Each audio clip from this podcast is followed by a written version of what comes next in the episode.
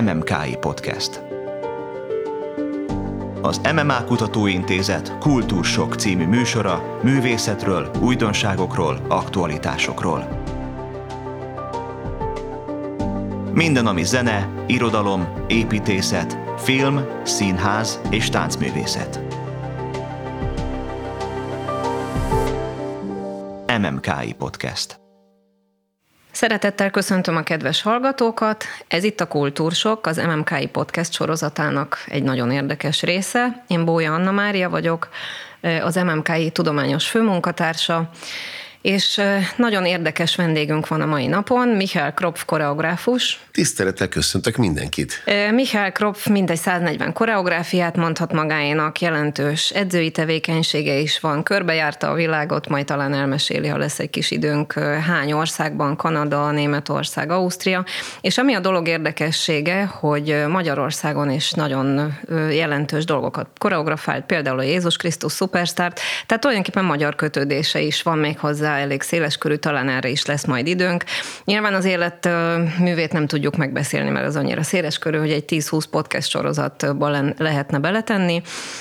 Viszont az az apropó, ami miatt ma beszélünk, az egy előadás. Most megy a Színházi Olimpia már egy jó ideje, és ennek lesz egy jelentős záró eseménye, ahol Két nagyon érdekes darab lesz, bizonyos mértékig összefüggenek, egy kicsit más stílusúak, és erről a két darabról fogunk ma beszélni.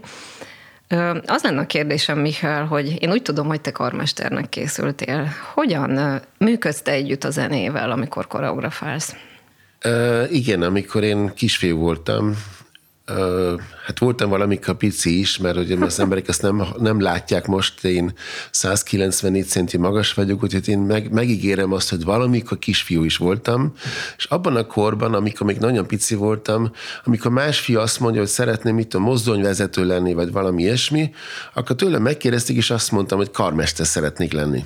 Igazán nem lehet tudni, hogy miért, Biztos, hogy láttam valahol zenés produkciókat, vagy láttam tévé, televízióban, vagy itt-ott, ott. Ezek szerint nekem annyira megtetszett az, hogy van egy karmester, úgyhogy én, én nagyon sokáig ezt válaszoltam, hogy igen, karmester, aztán előbb-utóbb erről lekéstem, mert hangszeren próbáltam, melódikán próbáltam először tanulni zenét. Mondjuk el a hallgatóknak, hogy ez micsoda tulajdonképpen, mert nem mindenki tudja feltétlenül. Hát a melódika az egy olyan kis fúvós hangszer, ahol ilyen, ilyen, ilyen zongora billentyűzettel lehet, bele kell fújni, játszani De kell. olyan, mintha zongora billentyűk lennének. Igen, olyan, mint a mhm. zongora billentyű. Na mindegy, egyébként egy tök aranyos kis hangszer, csak én ezzel nem tudtam jól megbírkozni, és aztán mégis kiderült, hogy ehhez mégsem elég a tehetségem, vagy nem is tudom. Aztán egy pár évre, nem is tudom, nem volt semmilyen kívánságom, hogy mit szeretnék lenni, ha nagy leszek. Aztán előbb-utóbb jött az, hogy balett.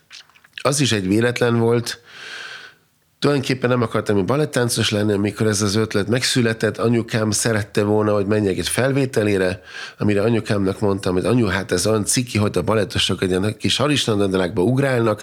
De valami Magyarországon... fagyit ígértek neked ezért, ha jól emlékszem. Igen, igen, igen, de hát Magyarországon hmm. úgy hívják ezt a kis nadrágot, hogy cica nadrág, és, és nekem az anyukám annyit mondott, hogy ha elmegyek a felvételére, akkor is, ha nem vesznek föl, akkor is kapok a végén egy fagyit. Na, gondoltam, ez egy tök jó üzlet, februárban volt a felvételi, februárban én általában nem kaptam fagyit, ez tök jó, én oda elmegyek, és ott úgy is úgy fog viselkedni, és olyan dolgokat fog produkálni, hogy nem fognak fölvenni, de a fagy az jó. Hát aztán a másik történik, történet, az, hogy én oda, ott megérkeztem, és előttem volt több mint 200 jelentkező, úgyhogy nagyon sokat kellett várni arra, hogy egyáltalán sorra kerüljek. Majd bevezettek a baletterembe, körültem át, állt öt felnőtt balettmester, az egyik a jobb lábamat emelte föl, pum, nem tudtam ellene mit tenni. A másikat a bal, a harmadik ráművöltött, hogy ugorjál föl. Hát persze ilyetségemben akkor hát ugrottam, mint egy kenguru, és azt mondták egymás közt egyöntetően, hogy hát ezt fölvesszük. Ó, mondom, itt nagy a gáz. Az a, az a hölgy, aki engem bevezetett a terembe, fogta a kezemet, és ki is vezetett, és út közben, mert hosszú volt a baletterem, mondtam neki, hogy mondjuk el anyukámnak, hogy nem vesznek föl, jó? Erről föl a néni azt mondta, hogy én nem fog anyukádnak hazudni, te azt megbeszéled otthon, minden esetre jól sikerült, és köszönöm, hogy eljöttél. Na, és akkor anyukám várt az ajtóban, hát csak annyit mondott a hölgy, hogy hát ez jól sikerült, de majd az eredményt azt majd levélben kapjuk meg. Anyukám nagyon boldogan azt mondta, hogy jó, akkor most menjünk fagyizni, mire én rávágtam, nem kell. Úgyhogy már nem kértem a fagyit, mert el voltam kenődve. Így kezdődött a dolog. Igen, így lett ebből egy néhány évtizedes koreográfusi, táncosi koreográfusi karrier. Igazából, amit kérdezni szerettem volna, hogy a zenével hogyan dolgozol együtt? Hát ez egy érdekes dolog, hogy ugy, ugyan én Ausztriában születtem, egyébként is egy olyan ország, ahol nagyon előtérben van a kultúra és a zene, és végül véletlenül úgy hozta a sors, hogy én amikor még a Bécsi Balett Intézetben jártam, akkor én megismertem Seregi Lászlót, a nagyon híres magyar koreográfust, aki engem megkedvelt, és aki ott a Bécsi Státszópenek a büfében mindig meghívott vagy sütizni, vagy kólázni, vagy üdítőzni, vagy bármit, és amikor az ő premierje az volt annó a Szilvia című darab, lement Bécsben, akkor mondta, de ezen túl akkor Budapesten lesz, és hogyha én nekem van kedvem őt meglátogatni, akkor megszerzi a jegyeket a Spartakusz című előadásra, vagy amit én szeretnék, és, és elbúcsúzott tőlem, ami egy fantasztikus dolog volt, mert én akkor én még csak 11 éves voltam, és akkor én hazamentem, és anyukámat szaklattam, hogy én ezt a bácsit szeretném Budapesten meglátogatni. Hát ugyanakkor annó kommunizmus volt, vízum, vízumot kellett kérni, szóval nem volt olyan egyszerű, mint most, hogy az ember fogja magát, beül az autóba, sőt, még autópálya sem volt. Na mindegy. Minden esetre elmentem anyukámmal, eljöttem Budapestre, és ez a kapcsolat az úgy jött, hogy tulajdonképpen többször jártam itt, akkor volt olyan, hogy én a, a, a Balettintézetben, mint külföldi, mint vendég, egy-egy hétre, héten keresztül tudtam részt venni az itteni balettgyakorlatokon, mindig akkor, amikor Bécsben épp iskolaszünet volt, mert az iskolaszünet nem egy időben volt Ausztriában, mint Magyarországon, és, és akkor a Seregi Laci bácsi, aki egy nagyszerű koreográfus volt, későbbek folyamán, amikor én elkezdtem, véletlen folyton elkezdtem koreografálni, megkérdeztem tőle, Laci bácsi, hát mégis hogy kell koreografálni? És annyi választ kaptam, hogy hallgassd meg a zenét. Na, és tulajdonképpen ezt megtartottad? Ezt megtartottam, és én azt gondolom, hogy valóban a zenében benne van az, hogy amit hát hogy megfelelő zene, és általában azért az ember kiválaszt egy olyan zenét arra a darabra, amit épp csinál, hogy, hogy megfelelő zenét talál, és akkor benne van a zenében, minden benne van. Csak meg kell hallani. És folyamatosan és, figyelni kell rá. Igen, és én azt gondolom, hogy a muzikalitás ebben a dologban, a koreografálásban egy nagyon fontos tényező, és hát én ezt szerint próbálok koreografálni, hogy hallgatom először nagyon sokszor, nagyon sokáig a zenét, halkan hallgatom, hangosan hallgatom, mindig éjjel hallgatom, mert én a kreatív munkámat csak éjjel bírom elvégezni, és, és nagyon sokat, sok mindent mond maga a zene. Ugye beszélgettünk itt előtte mi már a mandarinról, és mondtad, hogy alapvetően zenekarira próbáltátok, tehát a zenekari verzióra, azt nem mondtuk még a hallgatóknak, hogy egy borzasztó érdekes előadás lesz ez a színházi záró olimpia eseménye, mert hogy a bolerót ugye azt ismerjük, vagy talán ismertebb, bár nyilván Bartóknak a, a, a csodálatos mandarinja is, de mind a kettő két zongorás verzióban hangzik el, ami egy kuriózum, különösen a csodálatos mandarint tekintve. És ugye mondtad, hogy a csodálatos mandarint a zenekarra próbáltátok előtte, és hogy neked, tehát ami engem megragadott a dologban, hogy neked egész más volt a két zongorás, mert hogy zenekarra próbáltatok előtte, és te mondtad, hogy te figyeled külön a hangszereket. Nem csak a ritmus miatt, hanem általában odafigyelsz koreográfusként, hogy milyen hangszer szól, vagy milyen hangszer összeállítás. Na jó, hát ahhoz azt kell mondanom, hogy igen, ez a Színház Olimpia záró ünnepsége, egyébként még annyit szeretnék ezt hozzátenni, hogy a Színház Olimpia az egy nemzetközi fesztivál, és most először részt vett Magyarország is ebben a fesztiválban, és ez ennek a fesz, Magyar Fesztiválnak a záró ünnepsége. Hát, hogy most hogyan álltam neki? Igen, amikor, ami számomra egy nagyon, nagy, meg, nagyon megtisztelő számomra az, hogy én, mint osztrák, mert mégis osztrák állampolgár vagy Ausztriában születtem, német a nyelvem. Igaz, hogy a nagymamám magyar származása volt, de ennek szerintem a túl sok köz ebben az esetben nincs. Szóval számomra nagyon megtisztelő az, hogy egyáltalán én rám esett a választás, hogy ezt a csodálatos mandarint azt én csinálhatom meg. Szóval ez egy számomra egy fantasztikus dolog és uh, igaz, hát Magyarországon jártam korábban iskolába, jártam uh, a Magyar Állami Balettintézetbe, és én nyilvánvaló az akkori, nem, ugyan most már nem, vagyok, nem vagyok annyira fiatal, én korábban láttam több mandarin verziót, mint... Mondjuk el, hogy a Millost is láttad, a ezt Millost, nem sokan az eredetit láttam. Melyik városban láttad Millos Aurélnek a mandarinját? A Milos Aurélt azt Bécsben láttam még, de láttam Budapesten később seregét, láttam harangozót, szóval ez, ez főképpen ő, őket tudom most visszaidézni, Biztos, hogy van még egy millió más mandarin feldolgozás, én ő, ő rájuk emlékszem a legjobban. Igen, de ez a Millos ez azért is fontos, mert valójában aki a mandarint először sikerre tudta annak idején vinni, az Millos volt.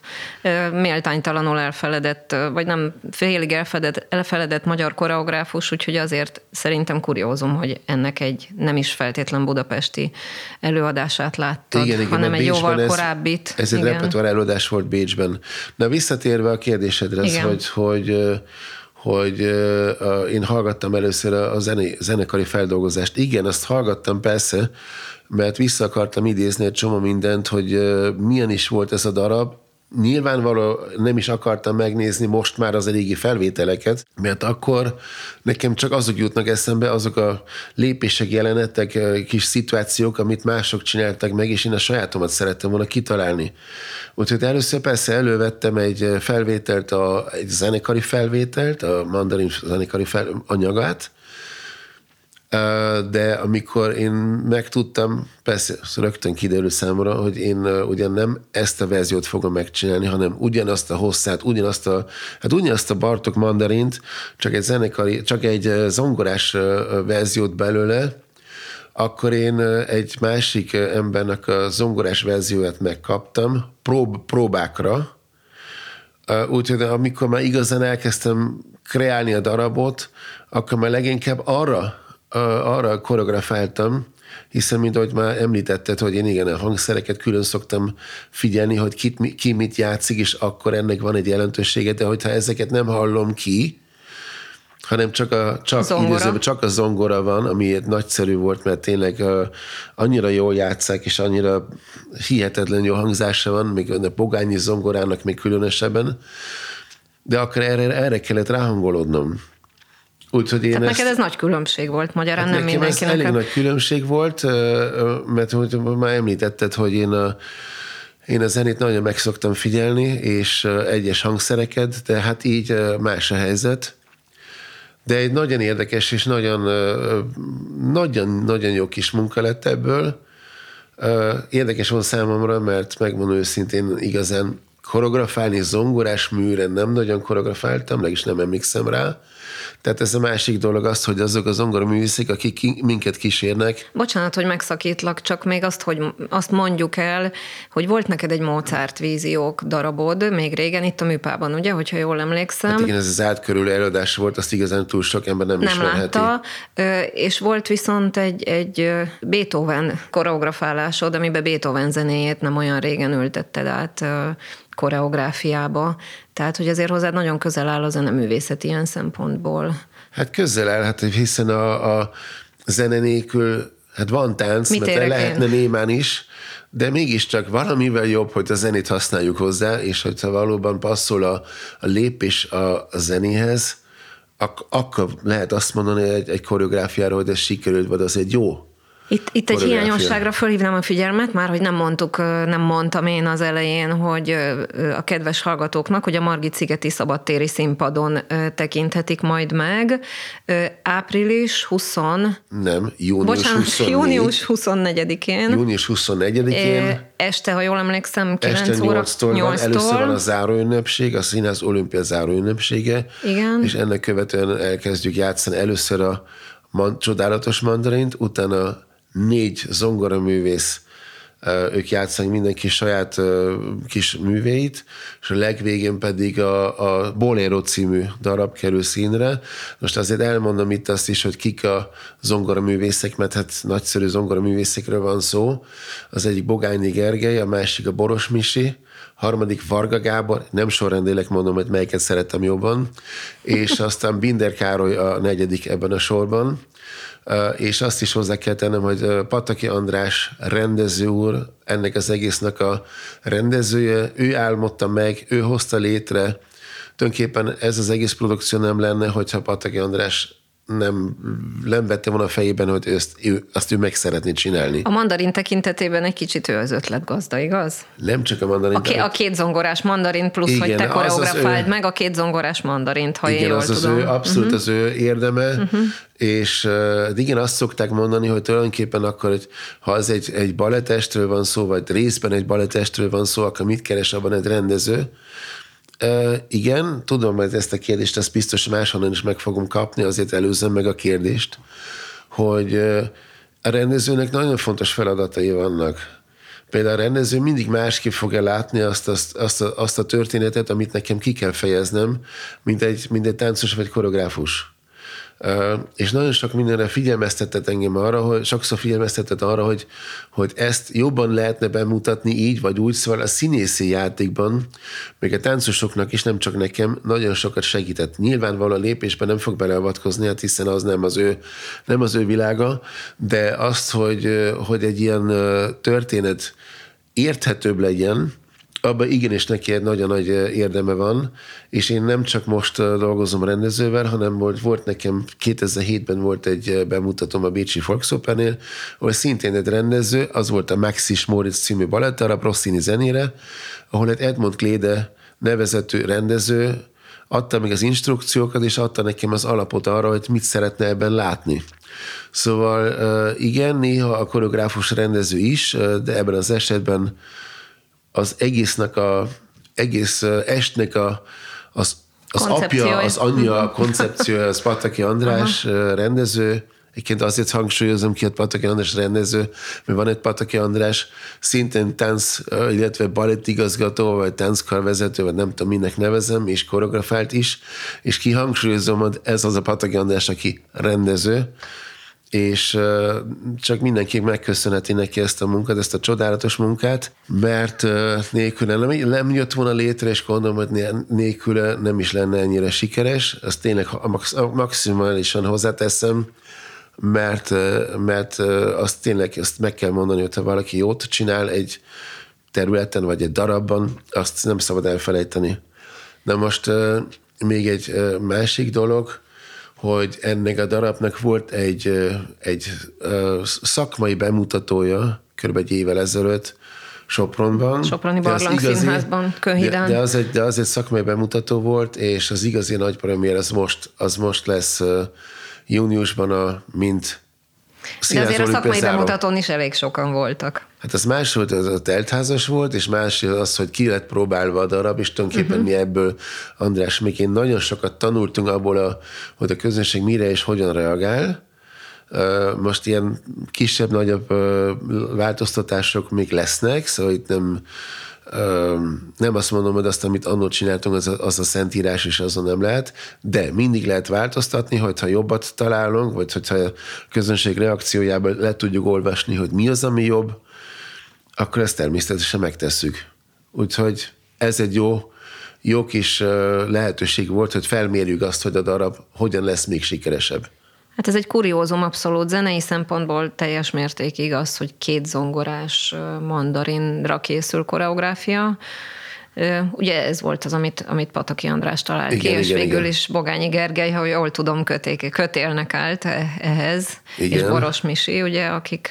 Hát én azt hiszem, hogy az első volt a Bogányi Gergely, akit erre meg kellett nyerni, és az ő zongoráival, akik, hát az a, az a két zongora, az valami fantasztikus hangzása van, A bogányi zongora ugye az egy külön, hogy mondjam, szintlépést képvisel a régi zongora, vagy a hagyományos zongora hangzásokhoz képest. Tehát jobban kihasználja azért a lehetőségeket. Szerintem még a zenekari színek is talán jobban megjelentethetők, nem? A bogányi zongorán?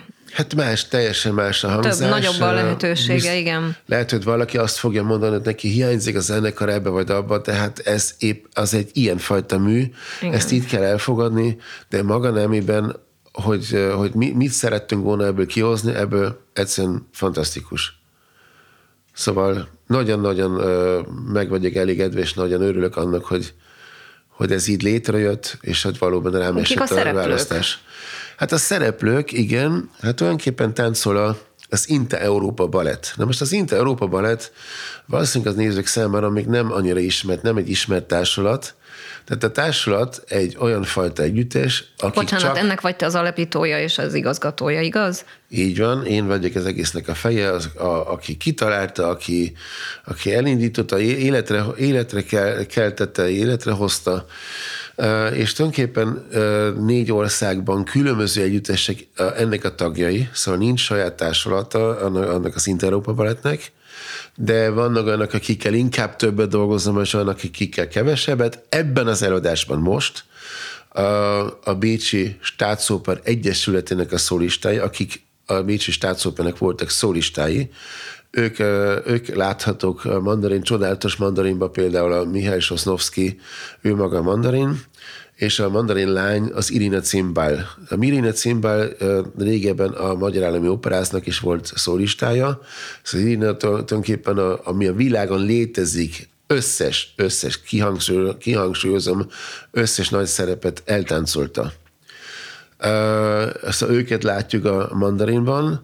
A mandarinban látjuk, mint az öreg Gavaliert Demcsakottot, a egyik Győri alapított tagját, ami nagyon Most már örülök. egy másik szerepben van, mint másik régebben. Másik szerepben, igen, de nagyszerű, és nagyon örülök annak, hogy bevállalta. Azért, azért egy kicsit rá kellett beszélni, hogy, hogy csinálja, mert ő nem tudom, de 10-15 éve nem állt színpadon, és azért egy ember, aki már nem áll színpadon, ezt megint színpadra állítana, ez kell egy kis... Rábeszélő Rábeszél, igen, még hát neki is ezt át kellett gondolnia, hogy valóban ezt szeretné, vagy sem. A mandarin csavargok tulajdonképpen két táncos, férfi táncos a, a Sopron Balettból, egy pedig a Szentpölteni Európa Balett. És az Európa Balett a másik társa ennek a produkciónak. produkciónak.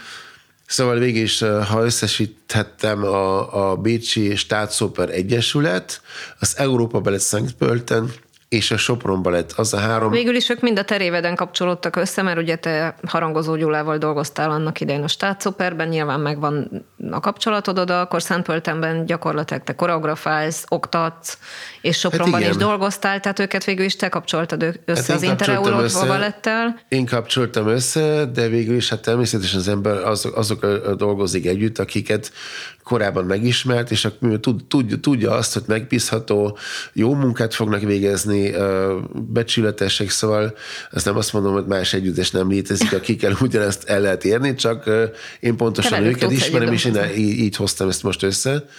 Uh, és uh, szóval mandarinban ugyan, ja, ott van még a fiatal fiú, az is egy uh, Szank, uh, Európa Szentpöltenbe való táncos, az ottani együttesbe való táncos, egy olasz fiú, és, és ezen kívül pedig hát játsszuk a második darabot, a, a Ravel Polérot, ahol szintén a, az Európa Balett Szentpölten és a Sopron Balett táncosai vesznek részt, részt uh-huh. és abban a szólista pedig egy japán hölgy, aki az Európa Balettnek a tagja. Egyébként is végül is nemzetközi lesz a Abszolút nemzetközi. Gárda. Most én nem számoltam utána, de hogyan egy nagyon érdekes dolog, mindig ezen gondolkodom, hogy a világon mennyi probléma van, és érdekes módon ugyanazok az emberek, hogy mondjuk azt most nem konkrétan ebben a produkcióban, de más produkcióban igen, mondjuk egymás mellett színpadon áll egy, egy ukrán táncos és egy orosz táncos. És milyen jól megvannak egymással, és nagyon számtalan ugyanilyen hasonló példát tudnék mondani, Úgyhogy tulajdonképpen nagyon sokszor nem, a, nem az emberek, vagy főképpen nem a művészek azok, akik kreálják a, a konfliktust, sőt, a művészet az, ahol, amit tulajdonképpen a, a világon szerintem politikában is hidat tud építeni. Hogy na, ráadásul voltak ugye olyan koreográfusok, mint mondjuk te is, akik direkt, hogy mondjam, több nemzetiségű együttest hoztak létre, mert ugye a tánchoz nem muszáj hát beszélni, Hát nem muszáj beszélni, a másik az, hogy nekünk van egy saját nyelvezetünk, szóval vannak, minden tánclépésnek van egy neve, meg azért, azért mi a próbákon általában, ha ennyire nemzetközi az együttes, mint most, akkor inkább angolul szoktunk beszélni, mert azt tényleg mindenki beszéli, de aztán, ha valaki valamit mégse értene meg, akkor azért nekem azért működik a magyar nyelv, működik a német, működik az angol, hát valamilyen szinten csak meg, megértenek a kedves kollégák. Itt lesz a mandarinban egy érdekesség is. Nem muszáj talán mindent elmondani, egy nagyon kicsit megváltoztat lesz, vagy egy kis rész lesz még hozzá, igaz, az előadáson. Nem, a mandarin nem lesz megváltoztatva. A mandarin... nem, a, nem az egész mandarin, hanem valami, mint hogyha még utána hozzájön átvezetésként. Hát igen, mert de azt nem szeretném nagyon elárulni. Nem, ne is hogy, áruljuk el, csak hogy nem, lesz a mandarin, valami. A mandarin, majd mielőtt félreért is lenne ebből, mert ugyan a mandarint azt csak úgy szabad eljátszani, ahol, az, uh-huh, ahogy értem. a jogot megkapod. Uh-huh. A, jog, a jog azt tartalmazza, hogy a kottában bele van írva, hogy mikor minek kell történnie. Hát ez, ez, ez Szövegesen van, benne van a kottában, van, igen. igen a... Úgyhogy ez valóban egy az egyben ugyanígy van, mint ahogy elő van írva. Aztán a végén van egy kis meglepetés, ami már nem mandarin. Tartozik hozzá. Nem igen. tartozik hozzá, hát van egy meglepetés, igen. Ami szerintem egy jó sikerült, és főképpen ebben a verzióban, hogy négy zongora művész és a két bogány zongora. Ez ehhez hozzátartozik, de külön van. Külön, szóval nem, tehát a mandarin igen. megvan, és a meglepetés az pluszban van. Az pluszban igen, van, igen, igen, van, ez nem volt egyértelmű. Van, Hát mindenképpen kuriózum, tehát ez az egész előadás szerintem zenészek, táncosok számára is abszolút. Ezt már annak idején, még mikor a Soproni előbemutató vagy szakmai bemutató volt, mi beszéltük Boros Misi apukájával, aki mellesleg filozófus, meg ismerjük mind a ketten, valamint az ő feleségével, és azt tudom, hogy ők már nagyon készültek erre, mert hogy ez egy valódi kuriózum minden szempontból. Viszont, hogyha egyetértesz, akkor egy kicsit áttérünk a boleróra. Igen ami hát azért, azért az egy más ö, sztori, de viszont ugyanúgy, ahogy az elején indítottuk a hangszerekkel, meg a zenével, hogy azért itt is ez, ez valahol nagyon jelentős. Engem nagyon megragadott az, amit meséltél, hogy annak idején egy orgonás verzióra dolgoztál te valamilyen másik boleroddal, ahol azért egy élő zongora, vagy élő orgona zene volt, hogy az milyen átütő lehetett. Hát azért nyilván a bolero maga a zene az viszi, igaz, a koreográfiát? Hát viszi. Tulajdonképpen a, na, kicsit máshonnan közelítem meg ezt a témát. Igen, a bolero, mint zene, egy fantasztikus zene. Egy. Én nagyon-nagyon régen, mondjuk 20 évvel ezelőtt, pontosan nem tudom a dátumát, valóban egy orgonás verzióra kezdtem először a bolerot megkoreografálni.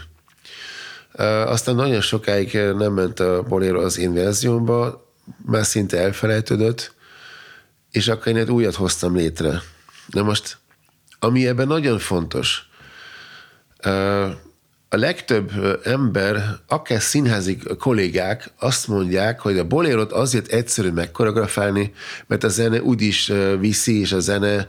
No, én nem uh, egészen így értettem azért. De jó, én csak mondom, Aha. hogy, hogy azt, azt szokták mondani, hogy Hát ez nem csoda, hát ez sikeres, ez nem csoda. De. De igenis csoda, mert ha a zene erősebb, mint a koreográfia, akkor a koreográfus nagyon-nagyon tud bukni. Most én, mint ugyan ez a szakmám, ez a terület, ahol én éjjel-nappal mozgok, én nagyon sok különböző bolérot láttam. Volt is olyan bolér, amiben táncoltam, két verzió is volt benne az egyik volt a Bezsár, a másik a Marko Iván, de ez mondjuk régen volt, nem most volt. És megmondom őszintén, igen, volt olyan bolero koreográfia, ami lehet, hogy valamilyen szinten sikeres volt, de nem tetszett nekem, mert a zene erősebb, mint maga a koreográfia. És, és ott jön vissza az, amit a, hogy ez egy nehézség mondtad, azért, hogy, igen. hogy, hogy figyelni kell a zenét, mert az, hogy csinálunk mozdulatokat, egy baromi jó zenére, ez nagyszerű. De hogyha nem ad át valami fajta érzelmed, gondolatod, vagy adott esetben még sztorit is elmondok vele, akkor az egész nem ér semmit. Szóval én is ezt gondolom. És most ezzel nem akarok semmilyen kollégát uh, kriti- És milyen, sztori, milyen sztorit ad át a te bolerod? Hát a bolero az én verziómban mondjuk azt, hogy erotikus és egy nő-férfi játék. Most erre nem, nem akarom igazán kihelyezni, hogy kihegyezni azt, hogy milyen, mi a története. Van egy, van egy vonal, ami az én elképzelésem ebben, és igen, er-, erotikáról szól, de nem azt szeretném kihangsúlyozni, nem a, nem a legfontosabb szó nekem ebben a történetben az erotika, de valójában azért, azért igen alapot ad arra, hogy azt mondja az ember erotikus. És hányan, hányan szerepelnek benne? Már amennyit elárulsz előre, hogy... Hát azt elmondhatom, hogy hányan szerepelnek. Négy pár, azaz, hogy négy fiú, négy lány, és egy szólista lány. Hát ezt el lehet árulni. Lehet, hogy az is egy kicsit idegen, hogy az is időzőben csak két zongorának a hangzását lehet hallani, és nem az egész zenekart, ugyanaz az, ott, ott építkezik a zene, viszont a négy zongora művész annyira ügyesen megoldotta ezt, hogy először két kézzel kezdenek, aztán négy, aztán hat, aztán nyolc, végül is két zongorán nyolc kézzel játszanak, és nekem egyáltalán nem hiányzik a, a zenekar. Most az nem azt jelenti, hogy legközebb sem fogom a zenekart használni, mert mindenki zenekar. Nem, ez nem azt jelenti, de nekem ebben a verzióban nem hiányzott, és, és szerintem egy nagyon jó produkció lett ebből is. Tulajdonképpen, mivel én Bogányi Gergelyt én tudtam, hogy ő, ő, ő kicsoda, abszolút lehet, hogy ő is hallott az én nevemet, de mivel mi sosem nem dolgoztunk együtt, és én azért nagyon sok időt inkább Ausztriában töltöttem, ezért ma semmilyen fajta munkakapcsolatunk nem volt. Akkor Pataki András rendező összehozott minket, és én nagyon picit féltem attól, mivel nem ismertem őt, féltem attól, hogy mit fog mondani az én koreográfiáimhoz. Valóban ezt fejezem ki én, vagy ez az én ízlésem, gondolatom, ami, ami neki is. Szóval azért ilyen produkcióban fontos, hogy mindenki ugyanazt gondolja, érezze, mert amennyiben nem, nem lesz sikeres a darab. Úgyhogy az első alkalommal, amikor összehozott minket a sors, akkor először megkértem, hogy első próbán ne játszátok el a, mandarint. Én tudom, hogy ti fantasztikusan tudjátok eljátszani, még a polérot, hanem első körben nézzétek meg, hogy mit csináltam rá. És uh, nagyon izgatott voltam, és nem a, én az egész próbán nem a táncosaimra figyeltem, akik adott esetben még akár hibáztak is, mert még csak próba volt, hanem a, a négy zongoraművésznek a, az arcát, a, a, azt, hogy mire, hogyan reagálnak, arra voltam kíváncsi. És egy nagy megnyugvás volt a végén, amikor mind a két darabot bemutattunk, hogy jöttek és gratuláltak, hogy ez fantasztikus, és zseniális, és pont erre gondoltak. És ez, na, ez volt a kulcsa ahhoz, hogy ez sikeres tudjon lenni, hogy Pataki András, mint rendező, négy zongora művész, aki odaadja a lelkét azért, hogy működjön, és hát nyilvánvaló, én is megtettem a, magamtól elvárható legtöbbet ahhoz, hogy ez valóban jó legyen. Hát én nem elégszem meg azzal, hogy, hogy majd oda dobok egy pár lépést, mert a közönség sem érdemli meg, hogy ezzel nem szedem szét a lelkemet, hogy ez jó sikerüljön. Igen, úgyhogy itt akkor kialakult a zene meg a tánc között, azt hiszem egy elég komoly együttműködés. Igen, és nagyon bízom benne, hogy a közönség is ugyanazt fogja érezni, mint mi. Ugyan egy hát egy művész számára, de mondjuk most egy koreográfusról beszélek már magamról, mindig az a furcsa, hogy persze, hogy én megpróbálom a, a legjobban megmutatni azt, hogy vagy, hogy én gondolom, vagy amit én gondolok egy darabról, vagy egy zenéről, és persze, hogy megpróbálom a, a vegyíteni ezt a gondolatot, vagy ezt az érzést a, a közönségnek a fejével, vagy szemével, próbálom párosítani, de nem biztos, hogy a koreográfus rögtön eltalálja. Mert sose lehet tudni azt, hogy a, zen, hogy a, hogy a közönség mire reagál. Erre mondok egy nagyon pici példát, hogy én valamikor, én nem csak ugyan balett előadásokat koreografáltam, hanem, hanem operetteket is. musicaleket is, operát is, és ez a konkrét példa, amit itt el szeretnék mondani, az, hogy a Bádani Színházban Bécs mellett koreografáltam egy operettet, amiben én beleraktam egy lépést, amit régen a színpadon láttam Michael Jackson-tól, az a úgynevezett moonwalk. De ezt egy, egyetlen egy táncos csinálta, és körülbelül négy lépést csinált belőle. Két nappal később a Bádani belvárosban jön két idősebb házaspár hozzám, gratuláltak a koreográfiámhoz, és azt mondták, de ez a Michael Jacksonnak a lépése, ez mekkora szenzáció. Én megmondom őszintén, hogy nem is gondoltam arra, hogy ők, de ezt nem valaki észreveszi. Meg nem egy tipikus korosztályos jelenség. És nem, és nem tipikus Michael Jackson lépés, nem tipikusan passzol egy operett, ez az uh-huh. nekem ott más miatt passzolt bele, mindegy. Szóval sose lehet tudni, ezt akartam ezzel kifejezni, hogy, hogy sosem lehet tudni azt, hogy a közönség hogy mi mire hat? és hogyan reagál, hogyan hat. És ez mindig egy nagyon nagy izgalom, hogy valóban, amikor először, főképpen amikor először felmegy a függöny, hogy a közönség erre, amit én megálmodtam, hogyan fog reagálni.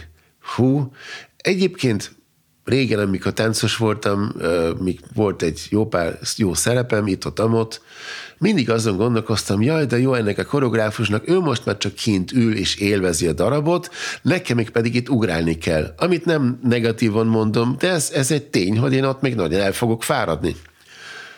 Na most tudom azt, mostani fejemmel, mostani tudásommal, hogy szívesebben állnék a színpadon, mint ülnék a nézőtéren, mert annál rosszabb, nehezebb, bonyolultabb érze, érzést az ember nem, nem érezhet.